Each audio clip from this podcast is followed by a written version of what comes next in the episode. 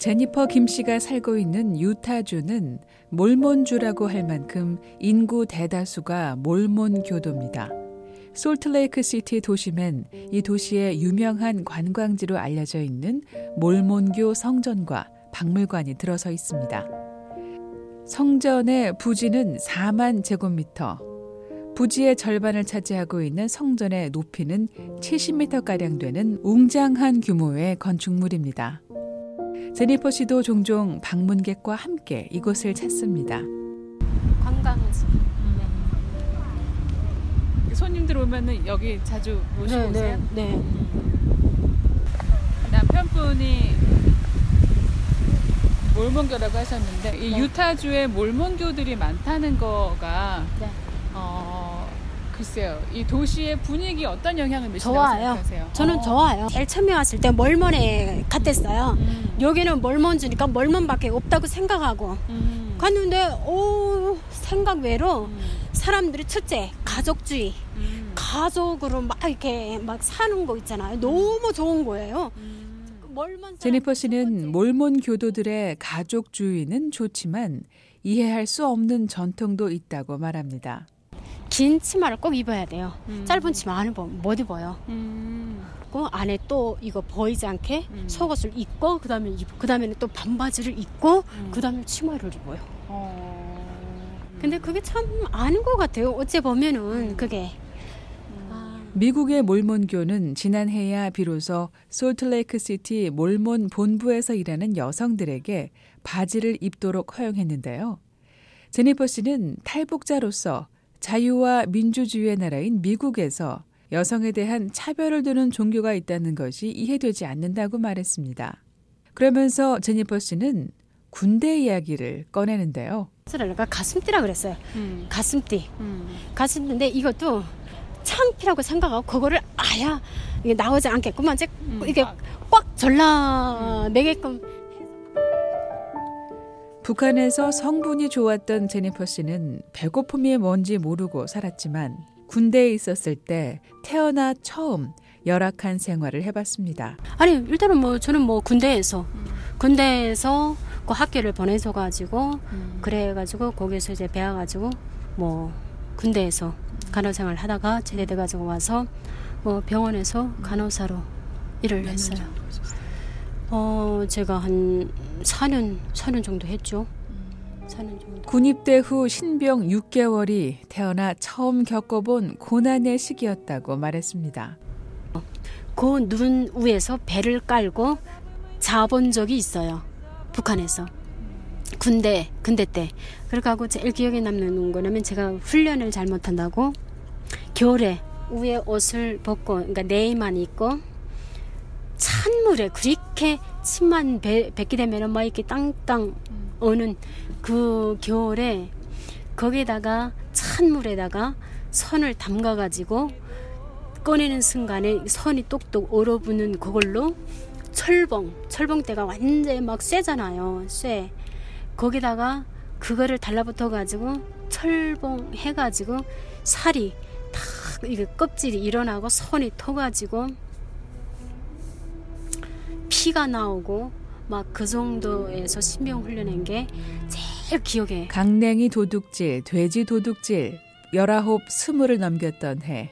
그렇게 군대에서 낮에는 훈련에 시달리고 밤에는 배고픔에 시달렸습니다. 여자로서의 상상 못하는 그 매를 저는 이제 군대 나가서 매를 맞아봤다니까요. 그러니까 못 뜯어보던 막 그런 음, 쌍욕까지 다 뜯어가면서 미국에서 이런 자유를 누리며 살기에 힘들었던 그 시절도 추억이라고 말합니다. 입당하고 줄을 달고 빨간 당증을 메고 집에 들어갔을 때가 가장 좋았었다고 북한에서의 삶을 떠올리는 탈북 여성. 그러나 부모님이 사망하고 형편은 달라졌고 가족과의 불화로 삶에 전혀 다른 길을 걷게 된 제니퍼 씨는 취재진에게 우연히 보여준 손목에 남은 상처에 담긴 사연을 어렵게 꺼냈습니다. 이거는 중국에서 제가 하, 전도사예요. 교회 전도사예요. 중국의 전도사. 근데 이분이 장, 장가를 세 번 갔더라고요. 중국 조선족인데. 근데 이분이 교회에 와가지고 밤에 와가지고 그러니까 무시 그러니까 요게 너는 이제 내가 요게 요게 중국에 있으면선 신고해도 신고도 못 할 것이고 그렇게 하고 되게 이제 음 뭐라 그럴까요? 이게 음 뭐라 그러지? 그러니까 밤에 칼을 가지고 와가지고 자작 부르더라고. 안 되겠더라고요. 그래가지고 제가 거기에 주방에 이제 칼이 있었어요. 그래가지고 이제 그 칼을 이렇게 지고서는 만약에 그렇게 되면은 네 이걸로 이제 죽겠다고 그래가지고 이렇게 됐는데 그래도 오는 거예요. 그래가지고 이거를 이렇게 했는데 피가 이렇게 이렇게 솟더라고요 자칫 목숨을 잃을 뻔했던 상황. 겁을 먹은 남성은 도망쳤고 제니퍼 씨는 피와 땀 그리고 두려움에 치를 떨었고 혼자 상처를 싸매고 고통의 시간을 견뎠습니다. 중국 내 탈북 여성들이 흔히 겪게 되는 끔찍한 인권 유린, 인신매매는 피할 수 있었지만 교회도 더 이상 안전한 장소가 될 수 없었습니다. 그러나 너무 운 좋게 제3국으로 가는 탈북 여성들을 만나 자유로의 여정을 거쳐 미국이란 나라에서 살 수 있게 된 겁니다.